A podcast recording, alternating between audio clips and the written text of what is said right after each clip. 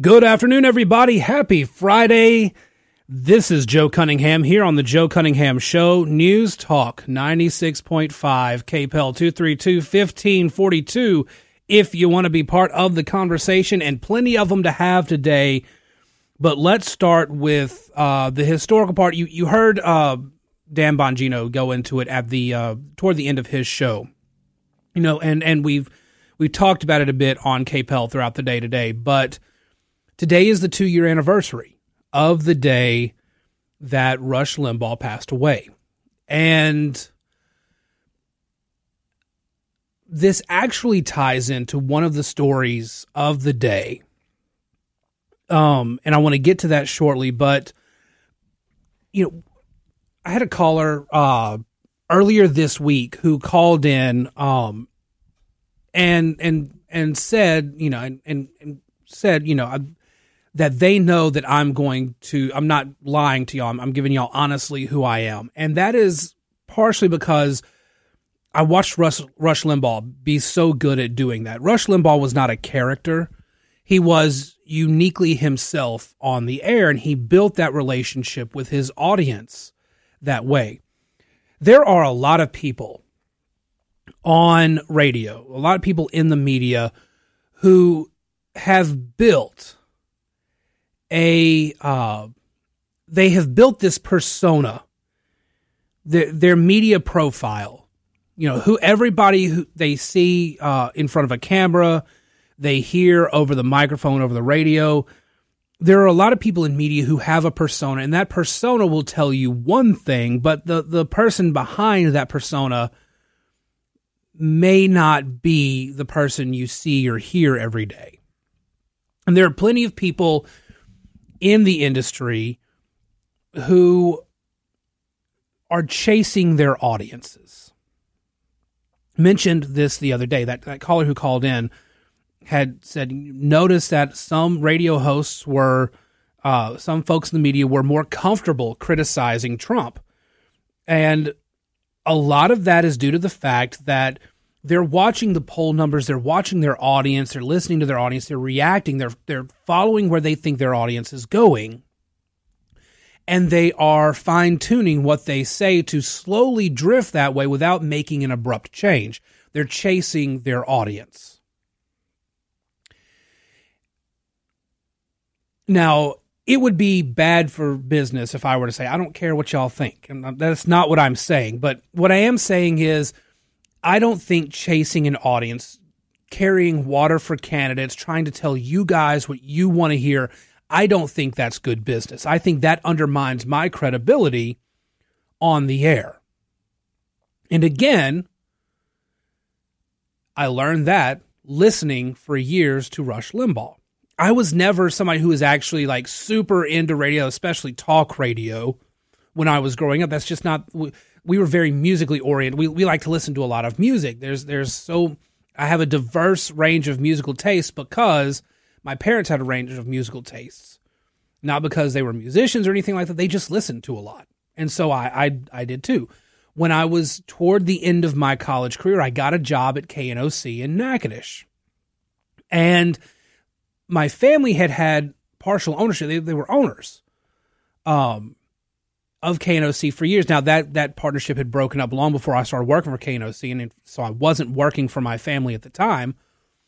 But it was a conservative news talk station, and Rush was on it, and I was working through uh, through those those midday hours, so I would be listening to Rush all the time. And at the time, I was still far more moderate than I am now. I'm, and in some ways, I am uh, a squish on some of those issues that more hardline conservatives. Uh, are not, but I am much more conservative than I am now. But I didn't listen to Rush and get converted to being a conservative. I came upon that naturally. But I learned how to be better on the radio by listening to Rush. And I've made some friends in the radio business along the way and I've listened to them, and the people who listened to Rush, who were successful in the radio business, understood that they could never be Rush. You heard Bongino say that a few minutes ago on his show. Uh, you know, somebody who would email, you heard Dan, somebody who emails me and says, You're not Rush Limbaugh. It's a pointless statement to make. Dan, like the folks who are good at their job, they know that. And Dan and some of these others that he name dropped, Dana Loesch, Erick Erickson, some of these others, they know good and damn well they're not Rush and they're not going to try to be Rush. They are distinctly their own people. And that's why they can be name dropped like that. All these people competing during the midday hours, they know they're not going to be the next Rush Limbaugh in terms of audience size and station size, nor in terms of personality. But everybody in this business who has longevity in this business, the names that are still talked about a lot, the names that get a lot of media coverage, because of the stuff they say on the radio. The ones that the left actually they listen to and they they try to they try to uh, get them canceled, complain about them. They're the ones who are honest about who they are. And they are honest about who they are because they want that relationship with their audience, that same relationship that Rush had. I've mentioned this before Rush very rarely had a guest on his show. Rush's philosophy, and I know that because I know this because I've I've listened to people who have had a personal relationship with Rush before, and he's explained it to them. Rush believed that inviting a guest onto the show was rude. It was like inviting somebody else into a one on one conversation. If you go back and you remember how Rush talked on his show, it always felt like a one-on-one conversation. Even though he'd say, mm, "Ladies and gentlemen," and and and talk in, about these stories, he was talking to you directly. It felt like a one-on-one conversation between him, the radio host, and you, the listener. And to bring in a guest was he felt very rude. Now, sometimes there's just news stories, and you have to have a guest on. For Rush, it was people wanted to be on Rush's show, not Rush wanting these people on his show. Rush didn't need guests. But that's the type of that's the type of radio personality that I want to I'm not again not trying to be Rush. Rush and I have distinctly different styles. But at the end of the day, I want that same thing. I want that relationship with y'all. That's why I say, even though there's some days where y'all don't call in, it's only an hour. You just want to listen to the information, move on to offsides, and you call in and mess with Shannon there. But I like for y'all to call in. I like for y'all to send messages uh, through the KPEL app because I like to have those conversations with you. And it's the people who can be honestly themselves in front of a camera, behind a microphone, it's those people who are successful, and it's those people who don't get compromised.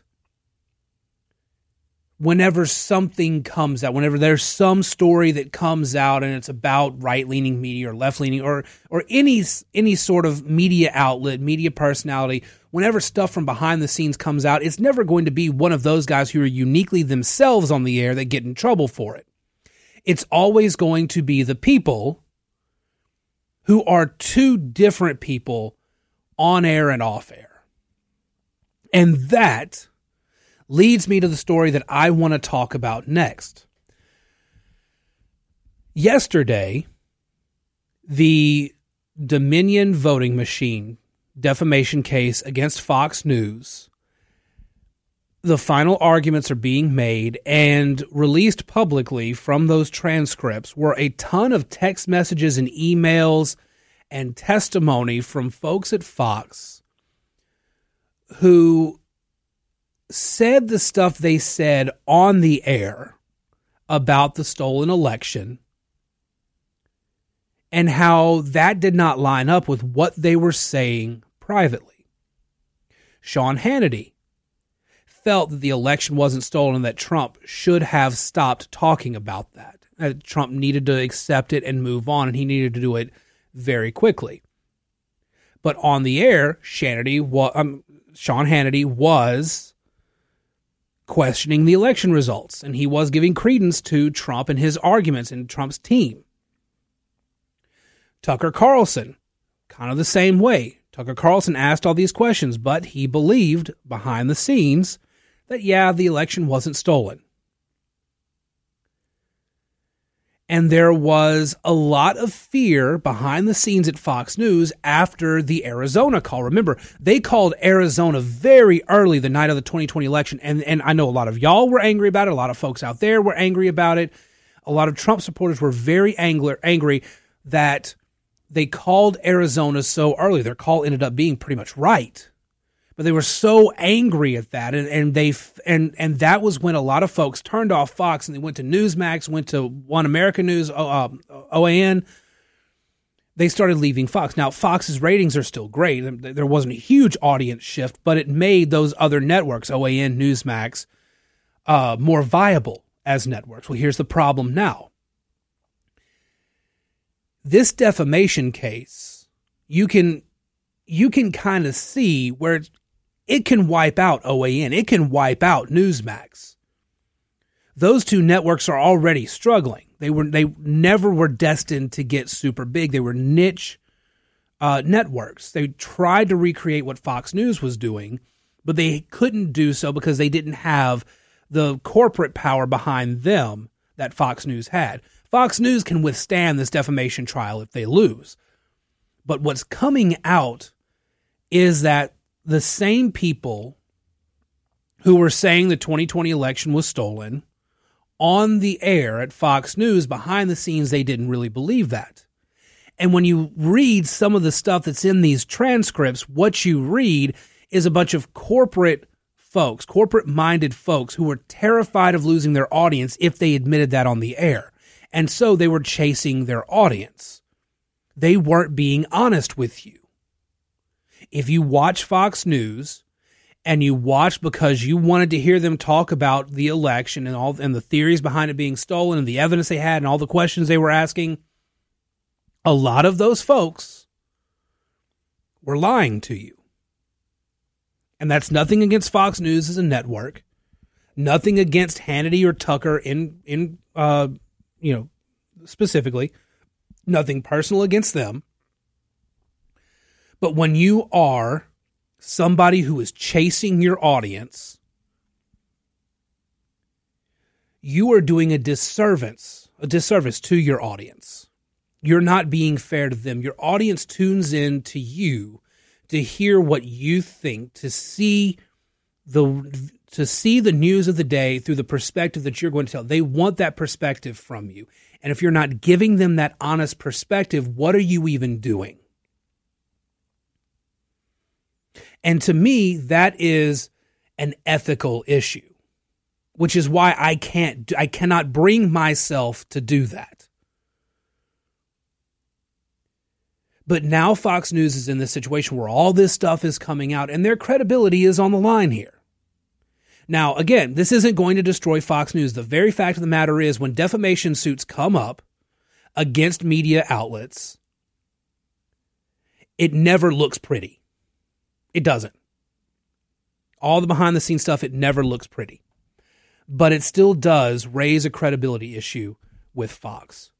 All right, I've run long here. I'm going to take this break a couple minutes when we come back, and then we'll get to our bottom of the hour news. If you want to call in, 232 1542 is the number, or send a message through the KPEL app chat. I'll be right back here in just a moment with the Joe Cunningham Show News Talk 96.5 KPEL. Welcome back to the Joe Cunningham Show here on News Talk 96.5 KPEL 232 1542. If you want to be part of the conversation, you can also send a comment through the KPEL app chat. If you've got the KPEL app, uh, there's a little chat button up in the top, I think, right corner. And you tap that, you sign in, send, you know, want to send a message, just send it through general message. I'll see it and I'll respond to that either on or off the air. Uh, if you don't have the KPEL app, I'm not entirely sure what you're doing. You need to go ahead and do that today. Uh, very important for you to do so. Anyway, like I said, send a message to the app chat, call in 232 1542. Uh, th- this whole Fox News Dominion voting thing. Um, I don't, I'm, I, I don't want to go back and, and start the arguments rehashing t- uh, 2020 or anything like that, but I, I do want to say this we have been relitigating this a whole lot. And going back to Tuesday when Nikki Haley you know dropped her video, and then Wednesday when she had her speech declaring her candidacy, one of the things that she keeps harping on is a new generation of politician. And she keeps talking about the need for change and, and all of this. What she's getting at is what a lot of Republicans are starting to feel behind the scenes. And, they, and they're basing this on how the 2022 midterms turned out. That the Republican Party is really very much in need of somebody who is willing to move forward there were mistakes in the past. There were things that could have been done in the past. There were things that are questionable from the past. But we need to move forward. If that means fighting within the system to work to change it, so be it in terms of the election systems and all that. Uh, but what the Republican Party needs, according to Nikki Haley and these others that are wanting to jump in, is something new and different. Not a Mitt Romney 2.0, not a Liz Cheney, we got to attack Trump nothing soft, nothing that's meant to appease the left and the media, because you're never going to do that. But a chance to refocus the GOP on issues in important ways. And that is what a lot of the Republican Party is kind of moving toward right now. Are they going to be able to pull it off? I have no idea. Okay, when we come back, though, when we come back, John Bel Edwards is now releasing his proposed budget. And there is, as expected, a big raise for teachers. I want to talk about that when we come back. That and more here on the Joe Cunningham Show. News Talk 96.5 KPEL. Welcome back to the Joe Cunningham Show here on News Talk 96.5 KPEL 232 1542 if you want to be part of the conversation. Or, like I said in the last segment, download and use the app chat. I love talking with y'all on there, getting y'all's feedback, as well as sending messages back uh, and keeping those conversations going. So please, please do. Uh, so here is, I think, one of the stories that we probably need to get into a little bit more. Uh, on Friday, today, John Bel Edwards has proposed his budget for the next fiscal year, and it includes a $2,000 pay raise for K 12 teachers that could climb to $3,000 if more money becomes available. So, um, Edwards wants, I mean, he's been talking for a very long time about bringing the the teacher average pay in the state uh, to the southern average. John Bel Edwards is a lame duck. He can call for this now. You'll note that prior to his reelection, he pushed for uh he pushed for a thousand dollar pay raise. And when other groups called for more, he and the teachers unions were like, no, no, no, no, no, this this will be nice. And then as soon as it passed, they all said this is a great start. If Moon were in here right now and he heard me say it's a great start, he'd probably wince because he knows exactly what I know on that. It's a good start means we're going to keep doing it. But he waited. He got reelected. He had strong union support because when teacher pay goes up, union dues go up. And the unions like that money, and they like to spend that money to get Democrats elected so that the unions can get more money and that schools will be strengthened, or rather, the school systems will be strengthened. I'm going to tell you something you've probably heard me say before, and some of you may very well disagree. Our teachers aren't paid enough. They are not paid what they're worth. They are not paid for the jobs that they do. And it's not just the teaching the kids every day. And I don't want to hear the, well, they're off for three months. They're not really off for three months. The planning for the school year happens well before the school year starts. There are trainings that you need to attend if you're teaching a new class, if you're being shuffled around. There is work you have to do throughout the summer, adjusting what you taught based on the school scores that come in. And there's constant, constant work. So that three months off doesn't really become a three months off. What's more, those hours that teachers are in school, they get a little bit of a lunch break, not much of one, and they get an hour of quote planning, but there's you don't have enough time in that planning period to actually plan for the classes. A lot of your work planning for your classes ends up being done at home. The grading can't be done during the planning period. If you've got multiple classes a day you're teaching, especially in middle school and high school, you have to take some of that work home to grade. You've got to grade in those so called off hours. If you're having discipline problems, if you've got kids that are close to failing or are failing, you've got to make parent contact. You can't do all that within school hours because your planning period is already filled with the other stuff you have to do. And then there's the non the non educational stuff. There's the bureaucratic stuff, the paperwork that you have to fill out on a near constant basis. Is there a kid who's on an education plan and you have to track their behavior to make sure that the interventions are working? Well, you've got to take time out of your day to make sure you do that. And if you don't, then the district can come back and say, well, you didn't keep track of his behavior and see if the interventions are working, so we can't kick this kid out, even though he's got a billion and a half write ups. So you've got that little bureaucratic stuff to do. You've got paperwork you have to fill out. If you've got kids who need those interventions in the classroom, you've got to go through levels of bureaucracy there. You've got to be super organized and tracking all that because somebody is waiting in the wings to sue you as a teacher and your school because you didn't give their child every intervention they need, which is the parent's right. But there's all this stuff that adds up on teachers. What they get paid is simply not enough.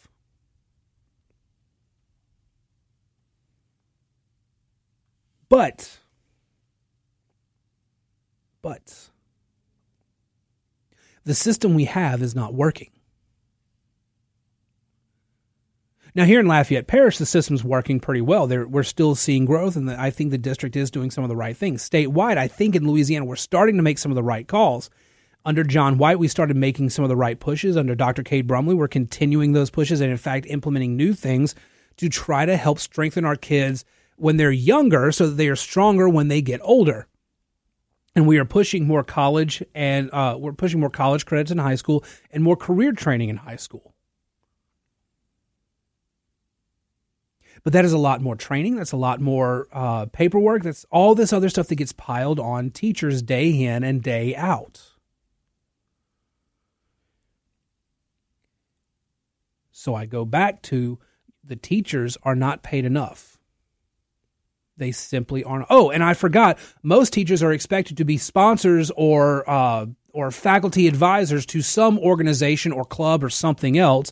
There are teachers who are PE coaches or and some who aren't PE coaches who also have to coach sports on their campus, and so they've got to spend several extra hours a day doing all that for a stipend that is, quite frankly, a joke.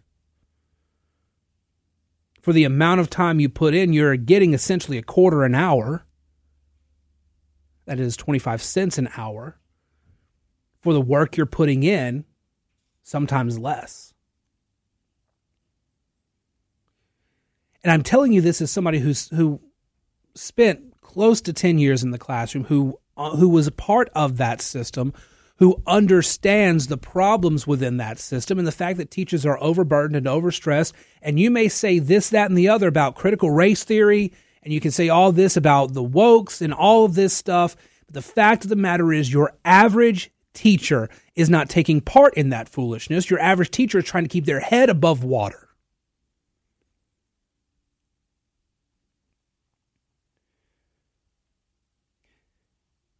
Do I want teachers to have a two to three thousand dollar pay raise? Oh hell yes, I do. And it's not just because my wife is still a teacher and I want that extra three thousand a year. But keep this in mind inflation is up really high right now. Even before inflation was super high. A family of four go to Walmart, buy supplies for the week, could go anywhere from 150 to $200 depending on what they need. So, if you're doing 150 to $200 two to four times a month, let's keep let's keep it on the low end. Let's say uh, $150 twice a month. So that's $300. 300 times 12 months in a year. Uh, yeah. Mm-hmm. $3,600 a year.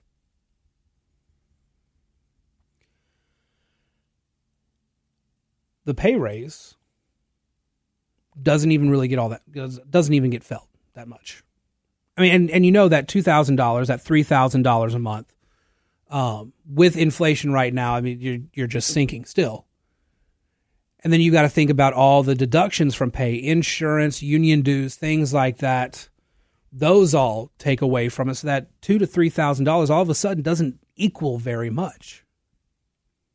So let's say a teacher who's been in the system is making close to 50 right now. They get 53 in a year. Inflation is up super high, so they're not really going to feel that. But you know what else is going to happen? These, these surpluses that are in state government, this money that's there is not always going to be there. What if there's a bad economic year and tax revenue goes down? You know what happens then? The school districts that now have to abide by these pay raises because it's illegal in the state of Louisiana, is against the law to reduce a teacher's pay. The state doesn't have as much money to send the school district, so that extra 74 million annually that these pay raises could cost from the state, what if the money dries up? It's now on the districts, and the districts have to spend a ton of money to keep these salaries afloat. And what if the districts are having financial problems? You know what happens? New taxes. You have to raise the money in order to be able to spend the money on these salaries. Because what everybody seems to get is that federal federal money that comes to the state and local government isn't endless. It runs out. And state money that goes to the local governments, it runs out it's not always permanent. But it is, if you'll recall this fantastic phrase, an unfunded mandate that's now being put on school districts. And we're going to say in a year that we have a surplus, let's go ahead and increase teacher pay because the money's there now. It's a very short sighted plan for a good cause, but doesn't actually take the real issues at heart into account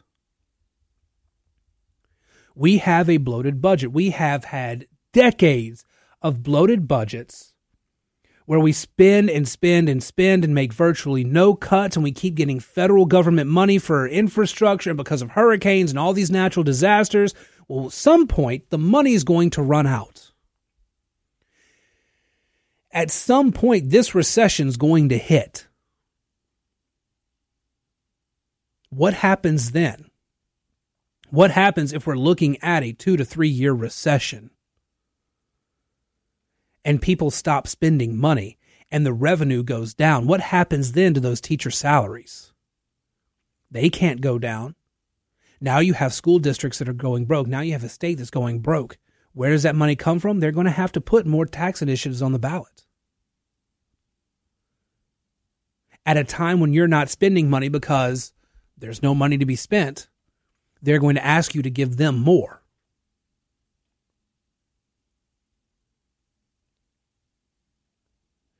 I am all for teachers getting a pay raise. They deserve a pay raise. They desperately, desperately need a pay raise. But under the current system we have, it is not sustainable to keep raising and raising and raising because, oh, hey, we have a surplus. That is bad fiscal policy. Show me meaningful budget cuts. Show me getting rid of $74 million of waste annually, and I will say, absolutely, let's go to the full 3000 Let's look at four or 5000 If you can cut 74 million, from the budget, let's see if we can bump that up to 100 or 125 million of waste that we can cut so we can give our teachers even more because by God, they deserve it.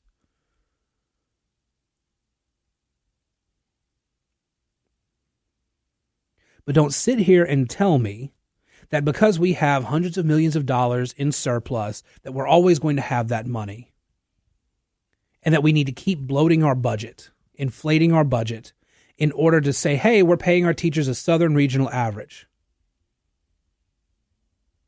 Show me where the money fits into the budget puzzle so that we don't have to worry that in a bad economic year, we're going to have to start raising taxes to keep this going.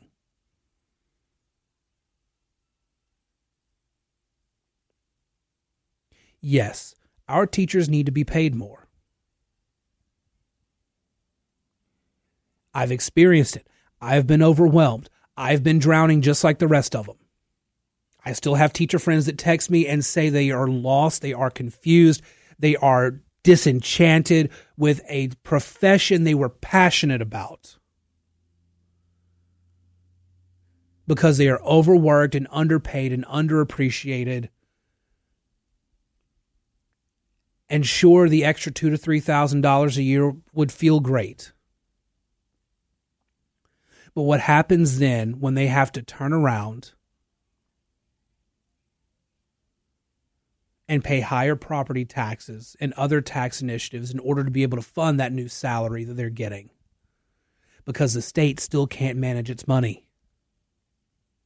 That's the problem. That's the system we need to fix, and we need to do so pronto. All right, 232 1542. We're going to take this last break, come back. Of course, if you want to call in or text in through the app chat, would love to hear from you. This is Joe Cunningham on The Joe Cunningham Show. Be back in a moment right here on News Talk 96.5 KPEL. Welcome back to The Joe Cunningham Show here on News Talk 96.5 KPEL 232 1542. If you want to be part of the conversation, got about two and a half minutes left, and we've got a caller on the line. Hi, welcome to The Joe Cunningham Show. Who's calling? Yes. Uh, am I on? Yes. Okay. Yeah, I had a question, Joe, regarding yeah. this uh, teacher pay raises. Uh-huh. What What is our national ranking as far as education? Oh, it's not very high at all. We're we're toward the bottom. Yeah. Do you think a raise would improve uh, our rating? I, I do actually think it would have kind of a roundabout effect on that rating, and here's why there are a lot of people who are leaving the profession, a lot of good teachers who are leaving the profession because they are underpaid and overworked. You also have a lot of people who would be interested in teaching, but it simply does not pay as much as working in the private sector does. So you're missing out on a lot of good teachers. You have as a result are frankly some kind of middle of the road people, some people basically standing in, filling in who don't have all of the qualifications, but the the the employee pool is not very very deep right now, and so school districts are having to take what what they can, and you have a lot of folks who are new and inexperienced and don't really have the training, and it is causing an employment crisis, an, an employee crisis in our school district. So yes, I do believe that a pay raise actually does help, but at the same time, I understand completely where you're coming from because we've had pay raises and we've had very mm-hmm. little change. That's where the State Department of Education comes in, and they are working on plans right now. And we have, we're starting to see the effect of some of those plans come together. But these are things that take multiple years to go through. Under John White, now under Dr. Cade Brumley, a lot of these plans that we're starting, we're not going to see the fruits of a lot of those plans still for another few years. So while our education rating may not change while we're getting these raises, what we're doing is we're bringing in better people to help implement those plans at the school level. So at this point, uh, before any raises are enacted, we, we're essentially left with teachers that are merely acting as babysitters, maybe? Yes, that that is unfortunately that is the situation, especially in a lot of districts that are uh, not as well off financially. And so we, we are having a lot of essential babysitting duties in the classroom. And it's very unfortunate because a lot of those teachers and students deserve better. Yeah. So therefore, they feel like babysitters, so they don't feel like teachers. That's right. That's and and that's part of the problem. And I've I've got to let you go on that one because we're right up against the break here. Thank you very much for calling. And I understand what you're saying, and I've I've heard it all before, but something's got to be done. And the teachers who are there doing their job, they are undervalued, and it's a shame. All right, that's it for me. I'm going to be back on Monday. You guys have a great weekend. Talk to you as soon as I can. In the meantime, follow me on Twitter at Joe P. Cunningham, Facebook.com slash Joe Cunningham Show, or email joe at redstate.com. Shannon is offsides next here on News Talk 96.5 KPEL.